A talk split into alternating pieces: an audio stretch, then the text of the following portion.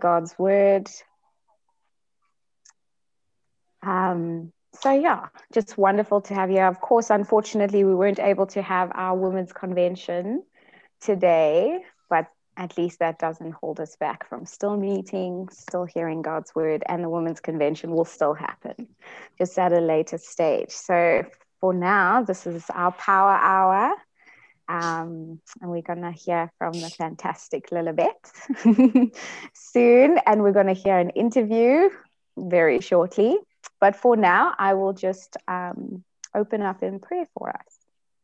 All right. Okay. Dear Lord, thank you so much for the opportunity for us to meet together. Thank you for the ways in which technology has aided us to do this. Um, we thank you so much, Lord, uh, for your creation, for your plan, and for your provision. Um, which is fundamentally good. And we thank you that it was in your will that we be a part of it um, and that you've sustained us up until this point. And you will continue to sustain us according to your will.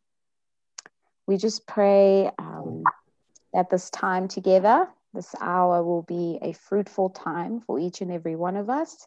And we pray that your word, our daily bread, may nourish our hearts not only that, but may you help us by your Holy Spirit apply what we hear today to our lives. Uh, may it grow us so that we may become more like Jesus Christ, our Lord and our Savior and our King. Amen.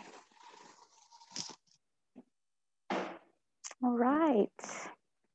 So, our first uh, just a reminder, though, for all of you to please check that you're always on mute.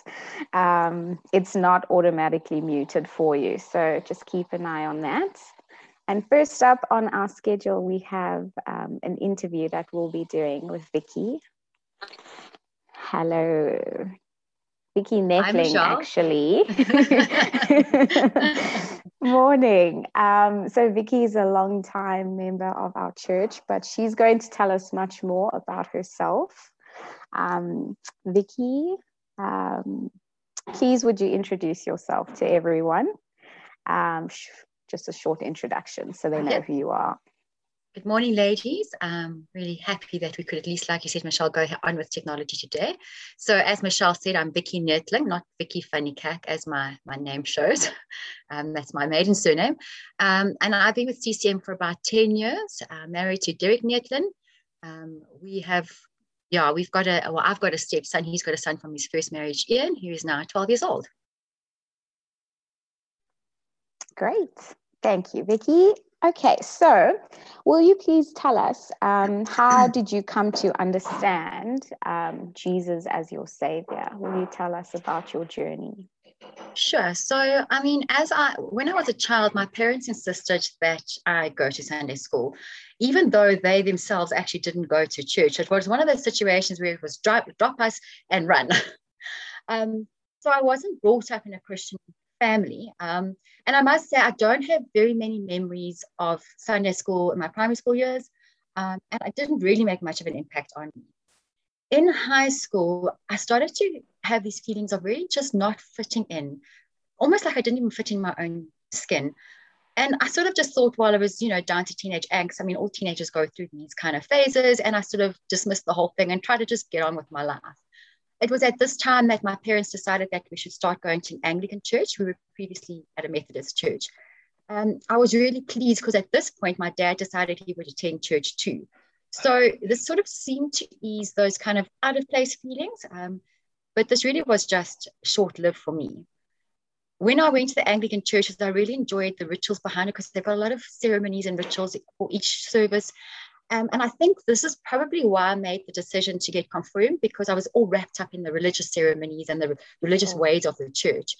Um, but at this point, when I started to do the confirmation classes, I started to look at the Bible from a very different perspective than I had before. And I started to pray to God with a lot more meaning. Um, I think from then on, if you'd asked me if I was religious or Christian, I probably would have said yes. And though I believed it to be a true statement, um, what I didn't understand was who Jesus was and what he had done for me. I knew he was God in person on earth and that he had died for me. And I thought this was awesome, but this didn't make me change my ways. And I didn't really fully grasp or, or embody the act um, of his absolute love and grace. Nevertheless, I went along believing that my unbelief was true belief. It was only many, many years later, when I was about 32, that I realized that I was incredibly unhappy. Oh. I didn't like the way my life had turned out. I had those same feelings again of not fitting in, of not feeling like I belonged anywhere. And I realized then that I absolutely did not have the strength to change this. And I started to search for answers. Thankfully, um, in my search, I realized that God was the right person to turn to, and that even though I had many friends and a supportive family, they, they just weren't the, the people to help me with this. Um, I suddenly found myself praying with a lot more meaning and a lot more desperation. Um, and it was and it was at this time that um, I started to lean on God. Suddenly, I saw changes in my life that were just it can only be explained by God's grace and, and His miracles that He performed in my life. Um, I got out of an unhealthy marriage. I moved back to my parents' home where they were very supportive, again, not Christian, but very supportive and the kind of support I needed as well. And I started a new job. Um, although I started noticing the positive effects of this prayer, um, I still didn't quite get the salvation story. By God's grace, Derek, my, my now husband, came into my life and he took me off to CCM. And it was there when I would listen to Martin's very passionate services that the Holy Spirit started moving in me and he showed me the true meaning of the cross. Jesus laid down his life for me and took my sin so that I don't have to bear judgment that I so deserve. And I just thought, you know, what an undeserving gift. How could I possibly refuse this?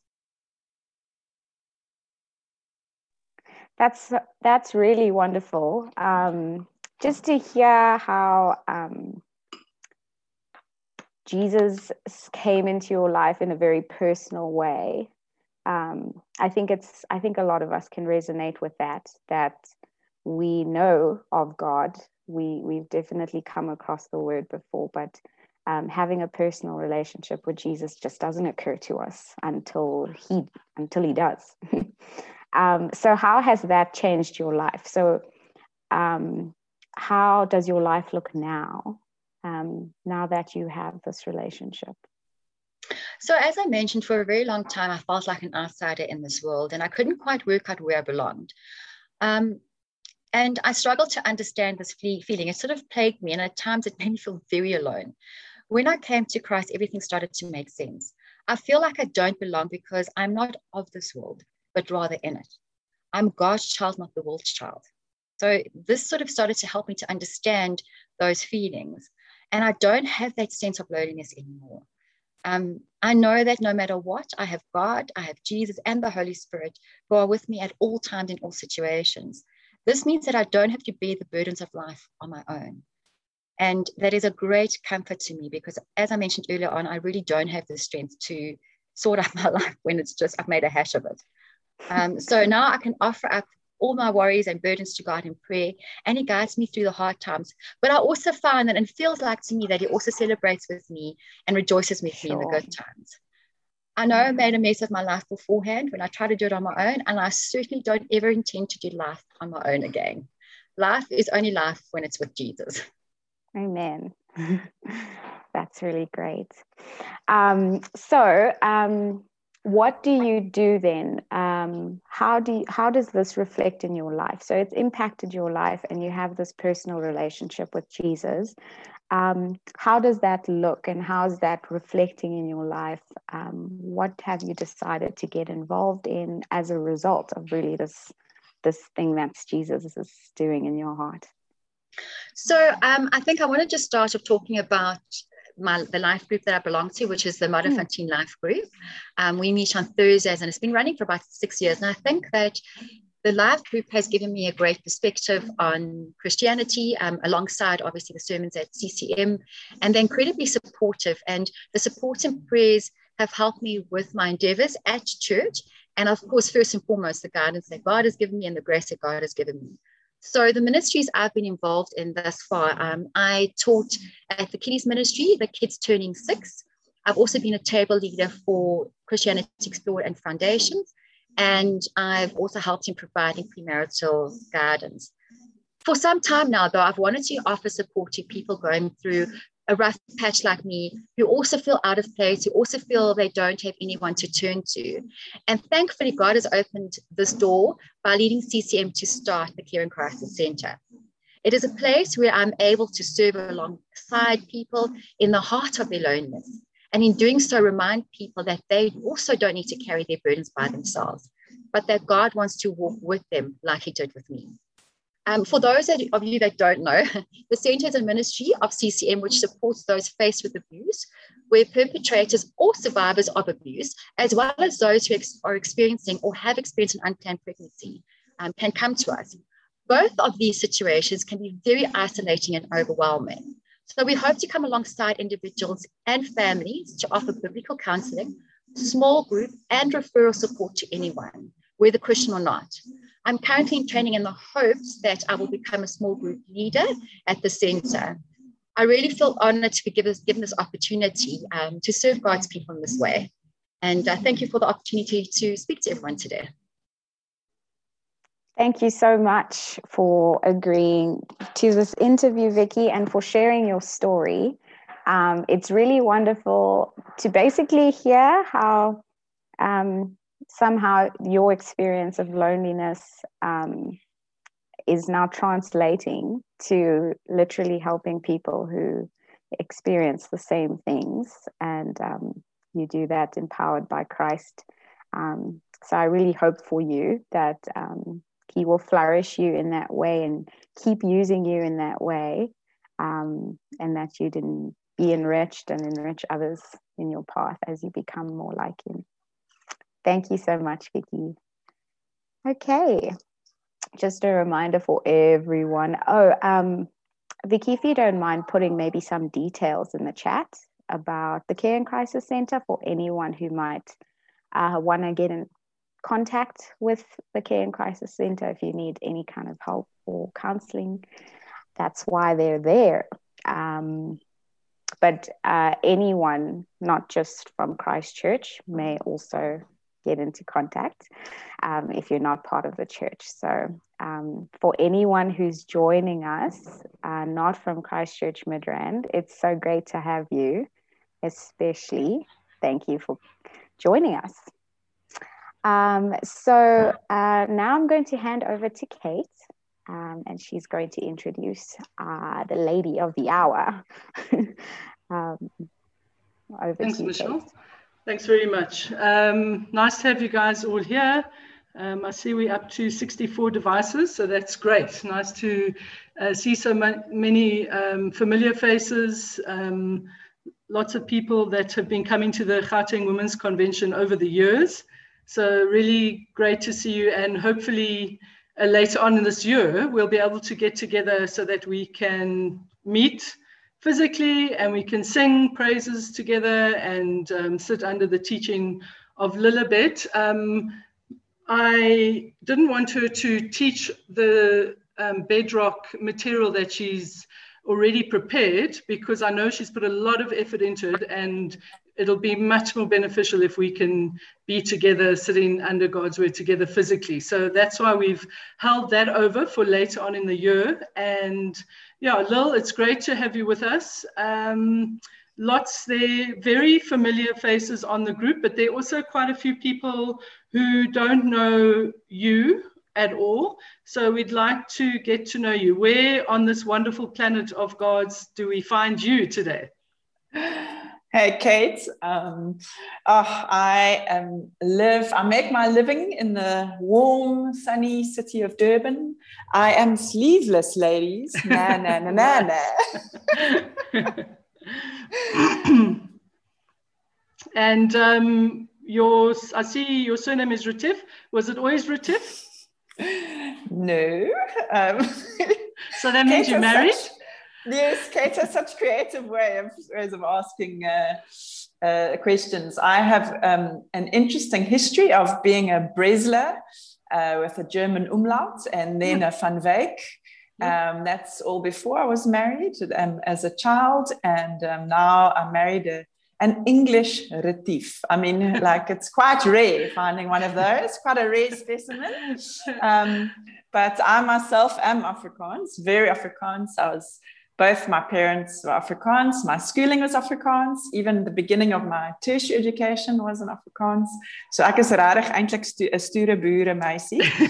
Um so you stop speaking in tongues. Eh? Yeah. and there's an interpreter. I think there's several. Uh, if, if Ligpunt is here, I have much hope. Lil, um, you are married. You've got uh, three kids. I know that. Mm. Um, who are they? Where are they? How old are they now? They must have grown up a bit since last we saw you. Yes, it's been six years, Kate. Did you really? know that? I went wow. I went back and counted. Yeah. I haven't had the joy of being with you ladies for six years. Um, and so yes, my children have grown up. I have um, a matriculant this year, which I can't quite believe. Yeah. I have that very scary red L sign on the back of my car, and it does not stand for Lilibet. Um, so Talita is 17 and about to turn 18 and navigating matric in the wake of her COVID grade 11 yeah. year. Um, and then Elizabeth is grade nine and Levi is grade five. So those are our three, two girls and a boy. Wow, they're all grown up. Okay, Lil, and then just lastly, you are working at a church in KZN. Just give us a bit of information about that and what you're up yes. to. Yes, so um, it's been my privilege to be part of the Christchurch Umhlanga family uh, for about 15, 16 years now, it's been. And I've been on staff for about the last two or three years. Um, but I've. Uh, one of my greatest joys has always just been uh, being able to take time to read the Bible with other women. And so I've been doing that since I, I think since about the age of uh, 16 or 17, I've been doing that. Um, it's just that I've recently had the privilege of being paid for it. nice. that is so a great privilege. So I work um, part time. My hours are meant to be from eight until one, but I think all of you are meant to be part timers know how that goes down. Um, and uh, so I, I, am quite relieved when the school taxi insists on my attention because then I have to end what I'm busy with in my office. and then become so, mom. Yes, exactly. I'm in, I'm in the offices in the morning and then I'm a taxi and uh, cook and cleaner and homework assistant and mum mm. in afternoon and evening. Yeah. yeah. Okay, so Lil's got a lot of skills, and um, as do many of you on this group. And one of mm. his great skills is teaching God's word. Um, six years ago, we should have had you back. I don't know what happened. I'll have to talk to the committee. Um, so what we're going to do now is I am going to read, we are going to be uh, reading from Genesis chapter 2. Um, Lilibet is going to teach from Genesis chapter 2. I will be reading from the ESV, the English Standard Version, and I'm going to read for us, and then I will pray for Lilibet, and then I will hand over to Lilibet, just so everyone knows where we're going. Um, if there are any pressing questions that you have from Lil's talk, you can um, send them to Michelle or myself, and she won't necessarily address them on the Zoom chat, but um, I'm sure she'll be able to address them by email um, later on in the week. So if there are any pressing questions, don't um, don't feel that you can't engage. Um, we can. And uh, as you've heard, Lil sits at home twiddling her fingers, so she's got lots of time to um, respond to all your lovely emails. So don't feel I would love shy. to. Yes, yes thanks, Lil. okay, so let me pray, and then we're going to read uh, from Genesis chapter 2. Heavenly Father, thank you very much for this great privilege of being gathered as a family of believers. Um, about to hear from your word. We thank you for that great privilege. There are many, many people, many women around the world who would long for this. Um, so we don't take it lightly, and we are very grateful to you. Uh, thank you for working in our hearts. We thank you for um, the testimony of Vicky and how you rescued her um, from herself and have placed her in your family and um, using her in your kingdom's work. So we thank you for that. We thank you for Lil and also how you rescued her many years ago to be your daughter. And we just thank you so much that you've spent um, these years equipping her um, to be the woman that she is and that she can now um, be on this call teaching us from your word. We just give you grateful thanks for that.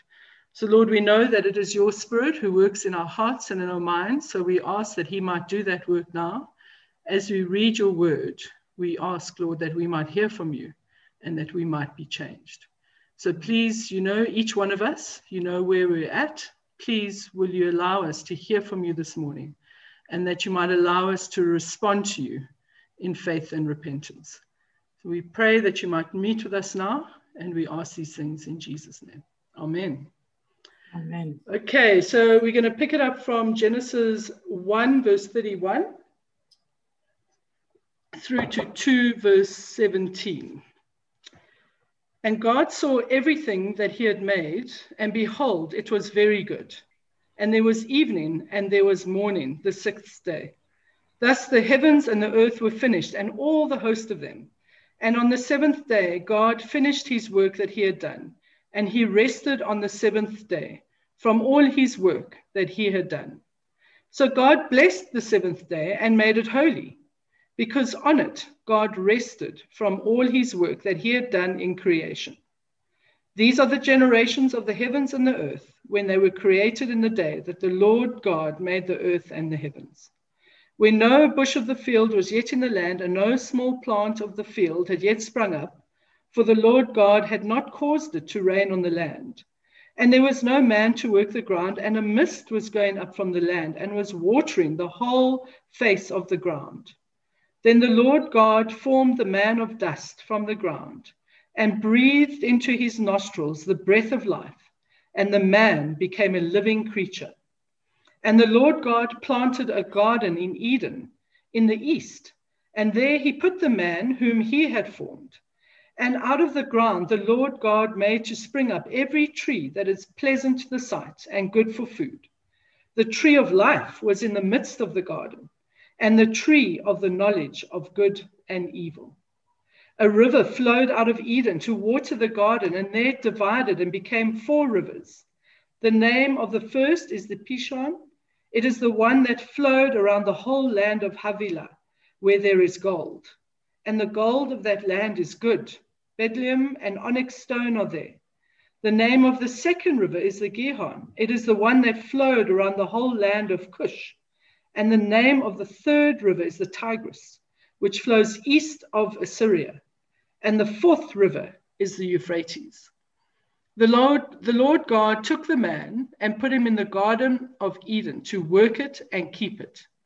And the Lord God commanded the man, saying, you may surely eat of every tree of the garden, but of the tree of the knowledge of good and evil you shall not eat, for in the day that you eat of it, you shall surely die. This is the word of our Lord. Thanks, Lil. Right. Well, thank you, Kate. Um, it really, um, well, I really was hoping to fly to you guys for a blast of blessing and winter um, you know, intercity travel without dependence uh, to see one of my most stirring friends, Kate. Um, yes, I said stirring, you know, in case it sounded like sterling. Uh, you can always count on Kate to be to to to stir, um, and also just to catch up with other friends and um, to feast with you ladies in the Word. Meeting new sisters in Christ would have been such a joy to me. And so, but at least we can feast in the word together. So praise God for electricity and for Zoom software and for devices. Um, and so hopefully, I do hope that um, God willing and COVID allowing, I will join you sometime later this year to look at Matthew 5, uh, which I've called the bedrock of blessing. And um, we can prepared to have our breath taken away by our Prince of Poetry in that uh, Sermon on the Mount. But here within a prequel, I thought I would keep um, in fashion with uh, the movies and uh, books, you know, and um, I would go for a prequel to the Bedrock of Blessing. And so we dive into Genesis 1 and 2 um, to look at the source of blessing. Um, I wonder how you would count your blessings. Um, what are some of your uh, sources of blessing? If you had to think of three blessings in your life, try, try to actually think of them now, just as a brainstorm. Um, just name three in your mind. Um, or can you recently remember feeling blessed? Maybe you had some kind of experience uh, recently that just made you really feel blessed. Um, or if you had to brainstorm two or three people in your life that you think of as being blessed people, who would they be? And why would you think of them as particularly blessed?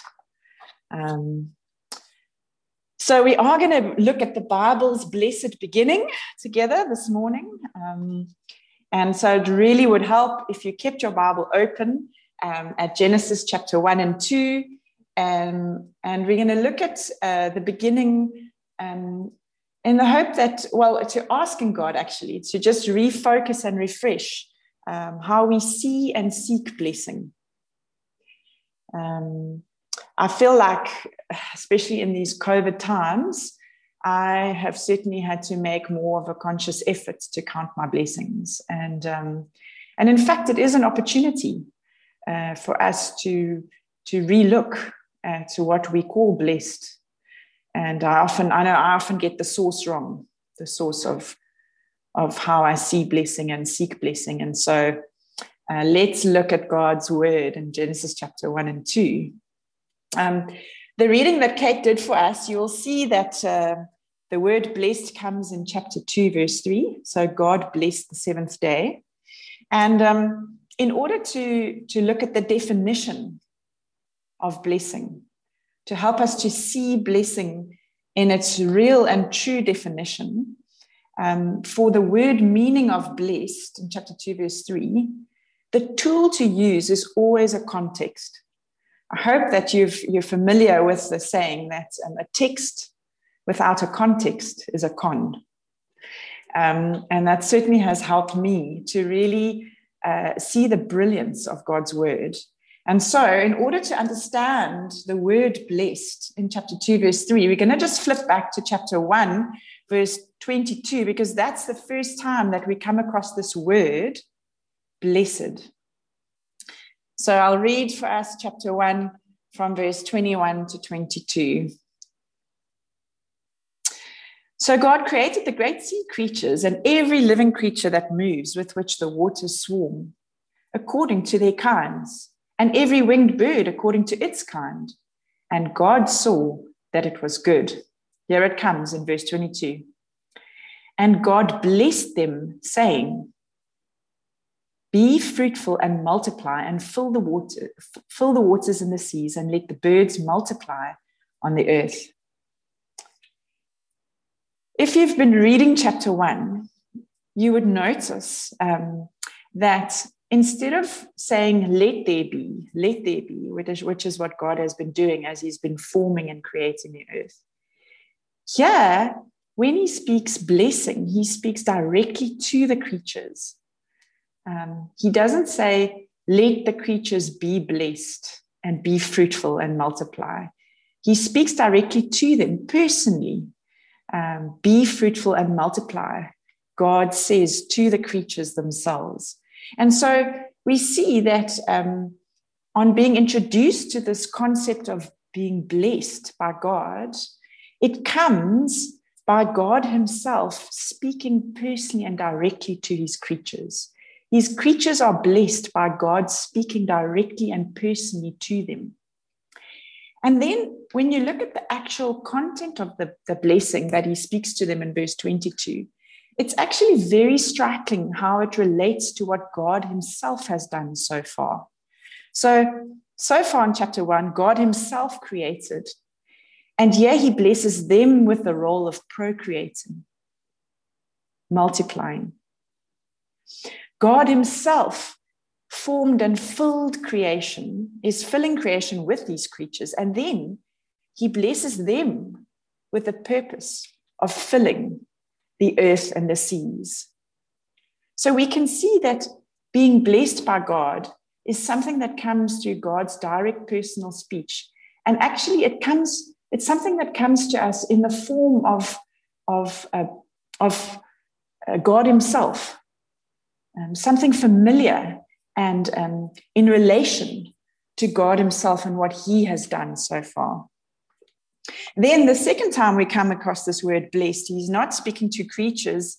Um, well, he's speaking to special creatures, um, and that it comes to humankind in chapter 1, verse 28.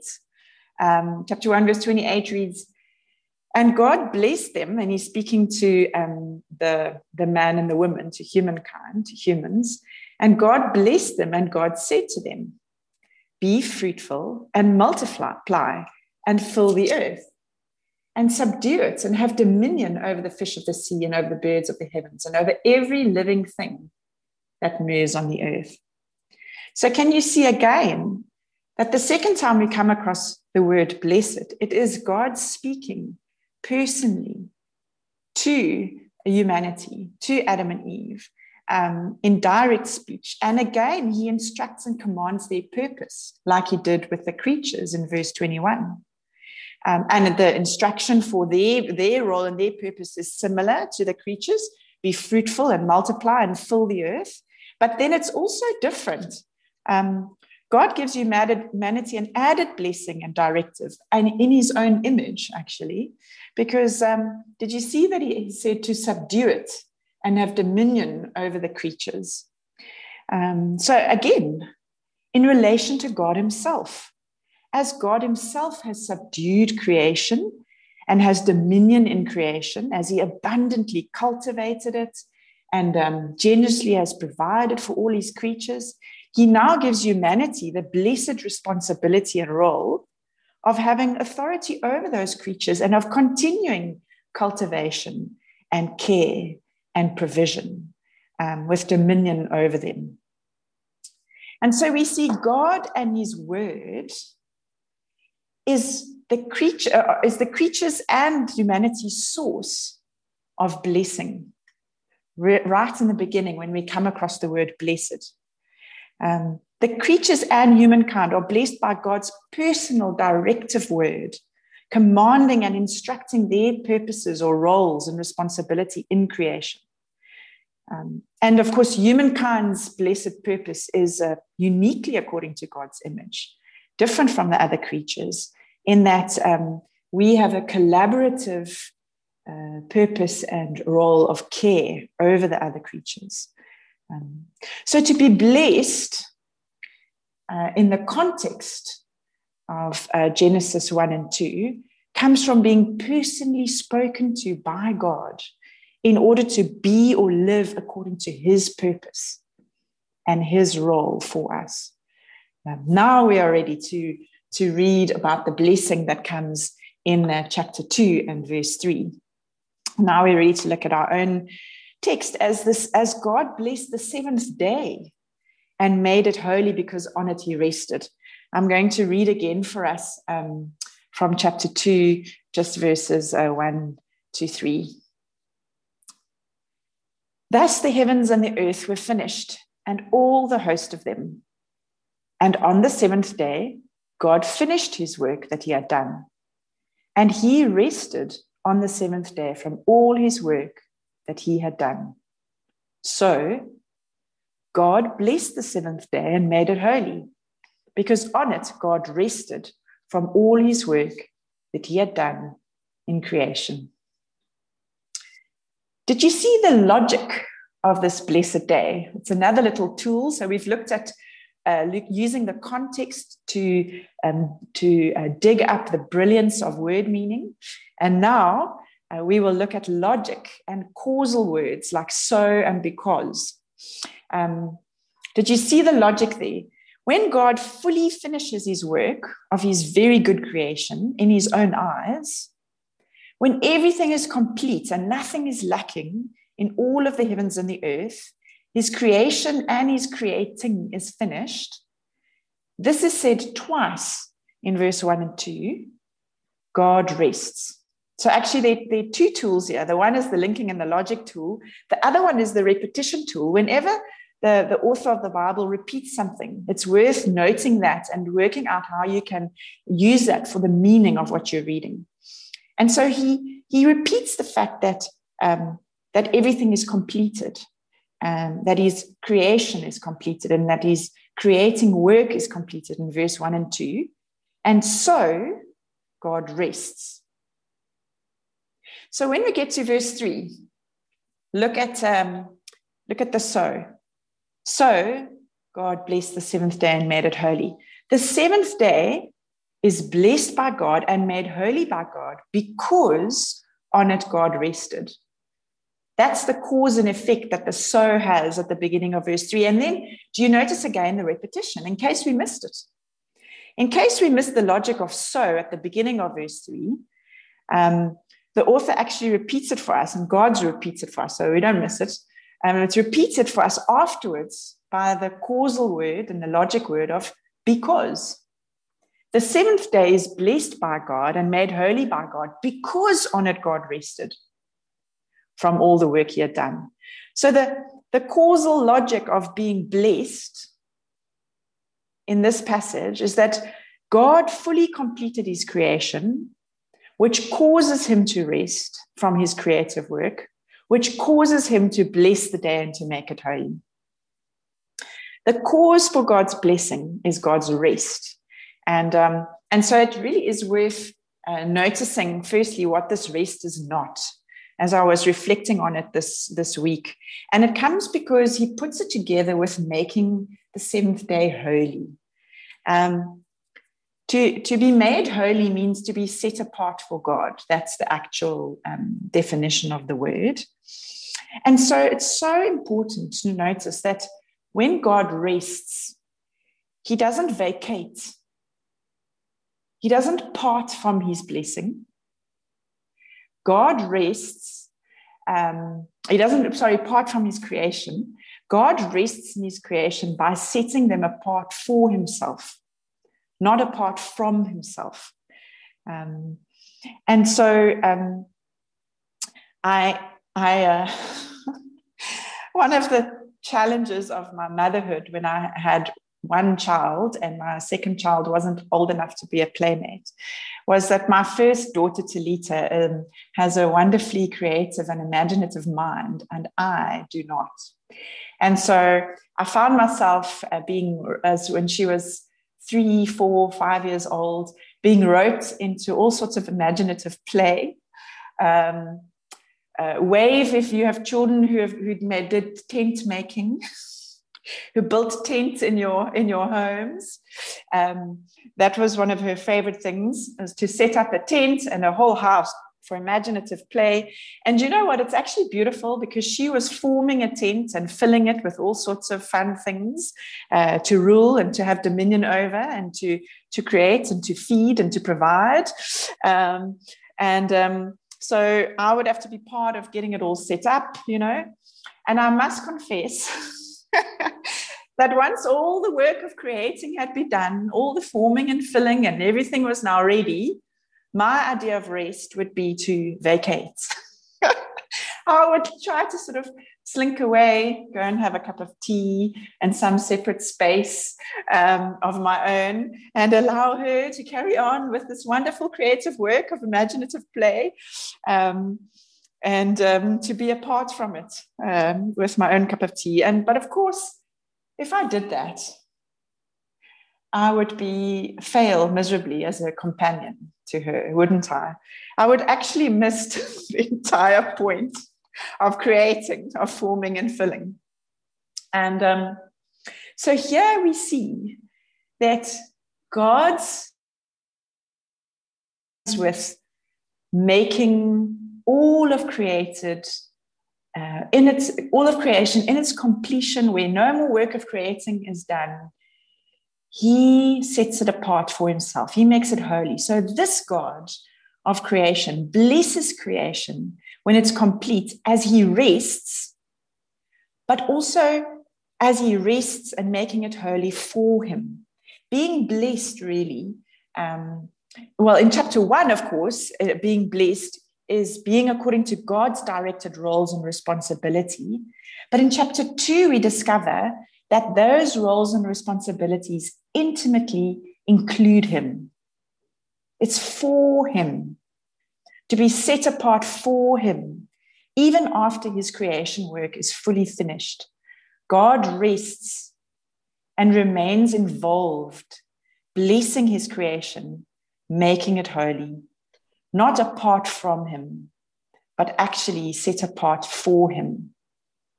So that's the first thing to know. That is really important to notice. And in a minute, I'm going to reread um, some of chapter two to show us just how intimate and dependent God's place is um, in, in this working setup um, with himself and for himself.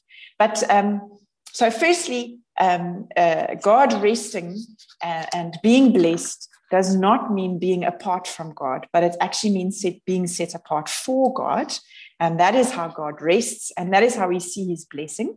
And then, secondly, it's also worth noting that this blessing of chapter 2, verse 3 is not um, God blessing a person, a place, or a location, but he's actually blessing a day. Um, I was also just thinking about that. I was struck by that this week as I was rereading it. And this day is the only one that does not have an evening. Did you notice that? And so God blesses a time where no more creative word and work is needed from Him, where He's resting, uh, where everything is completed, nothing is lacking, lacking, everything is set apart for Him forever. Um, it's a time of being blessed according to all of God's directive and provisional word, with no more need for creative word, for God forever. And uh, I know because we are made in God's image, um, often one of our greatest blessings is time, not actually things or places. And so this is where the source, this is where it comes from. So the definition, therefore, of being blessed is being under God's direction, his spoken purposes and provision for God, holy, set apart for him as he rests in his completed creation and um, forever. Um, imagine this world, you know, do, do try, try to be less like me, very unimaginative, very um, limited and concrete and stuck in my own thinking. Imagine this world, this blessedness um, from creation, where everything is working according to its design. Um, everything is working according to its roles and according to its part and purposes in creation, um, where there's no frustration. You know, I can also remember my daughter's frustration. So, you know, that as we um, built these tents and as I worked very hard to try and enter into her imaginative play, um, there were often parts that were missing. So we'll start playing out the story, and then we'll realize that we didn't fetch that book, which is now meant to be part of this this story that we're playing. Um, uh, or uh, we'll have the tea set all set up, and then there will be some serious malfunctioning of the tea set as we're meant to be having a tea party with all the, the teddies and the friends that were also brought in and invited. Um, so imagine this blessedness um, where there are no interruptions, no frustrations, no um, additional creation needed. Um, and of course, um, talking about missing and malfunctioning, we know that uh, we have to imagine this world because we no longer live in it. And we certainly know that very, uh, maybe more, uh, more often and more painfully and more um, real, in a more real way since COVID. Um, and the thing that was interrupted and the thing that went missing in chapter three was through Adam and Eve rejecting God's word.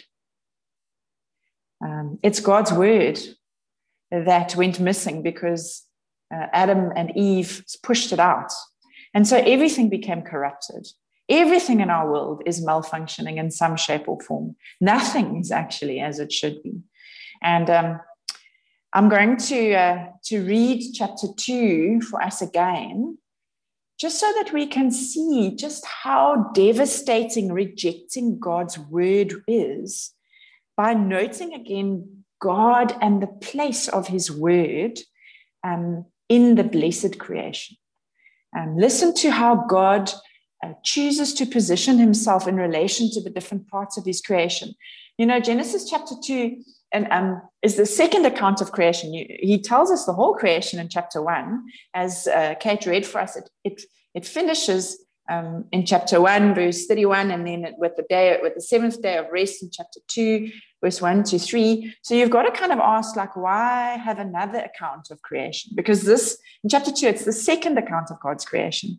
Um, and um, what it does is it really gives us a more intimate scene, um, showing us, it, it, it zooms in uh, and gives us a, a different angles on the different parts of God's creation. And it particularly shows us the complete dependence that we have on God and His Word, and um, the intimate connection uh, with God as the source, um, but then also the intimate connection between all the parts. You know, the the circle of life, uh, the chain of of um, of biology that we all learn.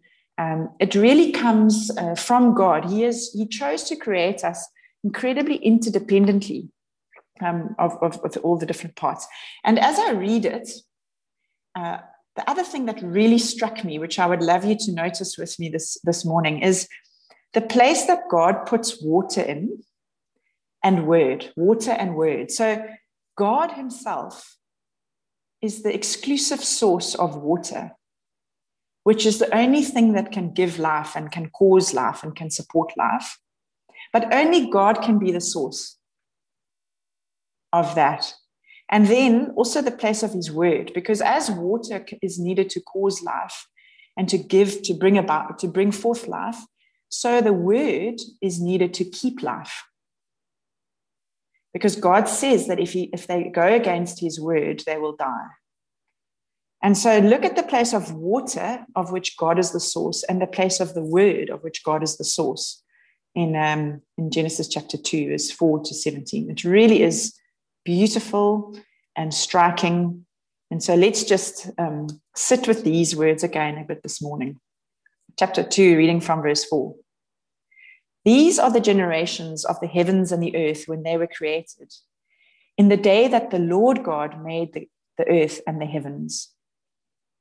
Verse 5 When no bush of the field was yet in the land, and no small plant of the field had yet sprung up, for there's a causal word.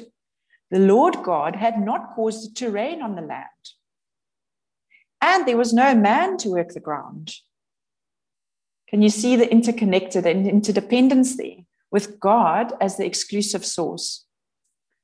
And a mist was going up from the land and was watering the whole face of the ground. Then the Lord God formed the man from the dust of dust from the ground and breathed into his nostrils the breath of life. Have you thought about how intimate that source is of life? It's God's own breath that becomes Adam's first breath. And the man became a living creature. And the Lord God planted a garden in Eden. Isn't he kind? God could have just left Adam to cultivate his first garden, but instead, God takes the pleasure in actually cultivating and planting a little garden for Eden, with uh, of called Eden within um, the the the multitude, abundant uh, plants according to their kinds that He had created, and so there is God's detailed, again, intimate, cultivated care. So God planted a garden in the east and there he put the man whom he had formed. Again, Adam didn't have to find his own way there. And out of the ground, the Lord God made to spring up every tree that is pleasant to the sight and good for food. The pleasure of, this, uh, of God as the source of life. The tree of life was in the midst of the garden, and the tree of the knowledge of good and evil. And then in this next paragraph, um, it really shows the the structured, ordered of God's water that He now provides so that um, life can keep on living. And it shows us it's not a fable because it's concrete. The rivers have names. And of course, it's not enough that all of these All of, the, all of this life is going to spring from this ground that God is watering in an ordered fashion and in an abundant fashion. But he then goes and hides precious stones and gold in the land. I'm speaking to the people of the city of gold. A river flowed out of Eden to water the garden, and there it divided and became four waters so that Adam could go forth and cultivate with ease. The name of the first is the Pishon. It is the one that flowed around the whole land of Havilah, where there is gold. And the gold of that land is good. Bdellium and onyx stone are there. The name of the second river is the Gihon, and it is the, it is the one that flowed around the whole land of Cush, where you can now go and cultivate. And the name of the third river is the Tigris, which flows east of Assyria, and the fourth river is the Euphrates. Verse 15 The Lord God took the man and put him in the Garden of Eden to work it and keep it. Okay, so now it is Adam's role to keep this life.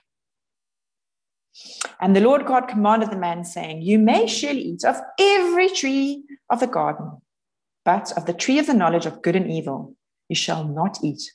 For in the day that you eat of it, you shall surely die.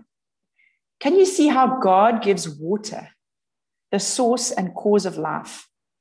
And only He can give water. He did not give us dominion over um, the source of life, over water. Farmers know that painfully. He also gives life with His own breath, which is so intimate that He chose to do that. And then He gives His, instru- his instructive word about good and evil um, that he is the one who decides what is good and what is evil in this creative world. And so, as long as Adam stays under that directive word, he will keep life or he will die. So, I'm going to have to stop there for the sake of time in, in wanting to see blessing and wanting God to refresh our definition of blessing. So, let's land this because now that we can now that we've seen blessing, hopefully in a fresh and a rich way, how do we seek blessing? I wonder when we feel blessed. I know that for me, um, to feel blessed in my own eyes, um, if I had to describe that, it would be um, feeling gratified, um, like an enjoyment, a happiness of achieving some purpose or accomplishment. That would be to be blessed in my own eyes. To be blessed by others um, would be to have their approval. Um, and if you think of the creation account, the first repetitive creative account, and God saw that it was good. So I feel blessed by others when they look at me and what I've done and who I am, and they say, it is good. Their affirmation um, of us, of me, and of my chief purpose. Um, so that's how I feel blessed in my own eyes, blessed by others, and then also blessed with others because we remember we're made in a collaborative image. And so this is one of the greatest, rich, abundant blessings is when you have um, successful collaboration, like when you've had an intimate uh, sharing of, of a joint purpose, a joint project, and uh, sharing in the gratification um, of achieving it, or um, even uh, um, having just having like a sincere invested appreciation and approval of others alongside others.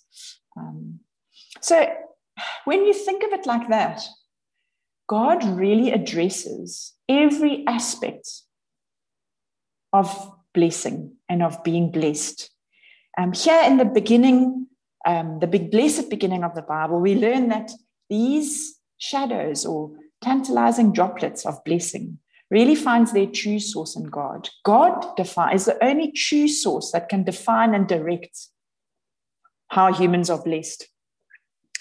Um, blessing is found in His eyes, um, not just our own or in others' eyes. Um, blessing is found in His approval, and it was good, and it was very good. We were made for His approval. Um, blessing in, in collaboration with others is found in collaboration for Him, holy, set apart for God.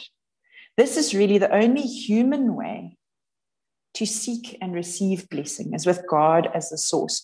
And so, what does that mean for us? practically, um, well, the source hasn't changed.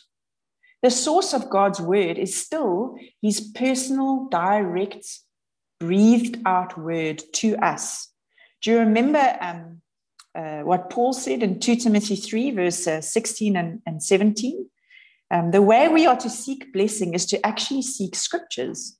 Because in, in, in, in 2 Timothy um, 3, verse 16 and 17, Paul says, All scripture is breathed out by God and profitable for teaching, for reproof, for correction, and for training in righteousness, that the man of God may be complete, equipped for every good work. To seek blessing, we need to seek the scriptures. I wonder how much of your time and energy you keep devoting to reading and rereading and soaking up scriptures, especially during these COVID times, to find God's blessing in God's good work. We need to seek the scriptures. And then, secondly, we need to seek the Son. Do you know, um, human history has Jesus Christ stepping into our world, into our um, area of imaginative play, um, stepping into our world as the exclusive source of blessing because God has given his beloved Son complete authority for complete reconciliation with himself, complete access to the source of blessing. And then also, he has given him authority for continued restoration of blessing. Um, we can see this. Uh, uh, one of my favorite passages is Colossians 1, verses 15 to 22, um, which says, Jesus, the beloved Son, is the image of the invisible God, the firstborn of all creation, for by him all things were created. Wow, mind blowing. When you read Genesis 1 and 2 and you hear God creating, when he says, Let us make man in our image, that is God's collaborative work word as God the Father, God the Son, God the Spirit. And so truly, God the Son is also the word in John's gospel. And so truly, for by him all things were created, in heaven and on earth, visible and invisible, whether thrones or dominions or rulers or authorities, all things were created through him and for him. Holy. He is before all things, and in him all things hold together. Um, and in him, the fullness of God was pleased to dwell, and through him to reconcile to himself all things, whether on, whether on earth or in heaven, making peace by the blood of his cross. And now it gets very direct and personal this breathed out word of scripture to us today. And you, who once were alienated and hostile in mind, doing evil deeds, he is now reconciled in his body of flesh by his death. Why? In order to present you holy and blameless and above reproach before him. The reason why Jesus shed his blood in our place was so that he could reconcile us now so that we can be reconnected to the source of all blessing and so that he could one day present us to his Father, completely set apart for his Father, blameless and above approach. So let's ask God to help us see and seek blessing with him as the source as I close.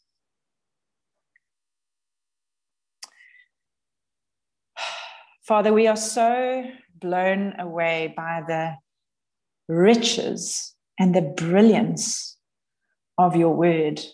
How often have we read Genesis 1 and 2? Please um, forgive us for sometimes becoming dismissive of the scriptures with which we are familiar. Father, we need your spirit to give us unquenchable thirst for your word, just as our bodies and, and the earth needs water for life.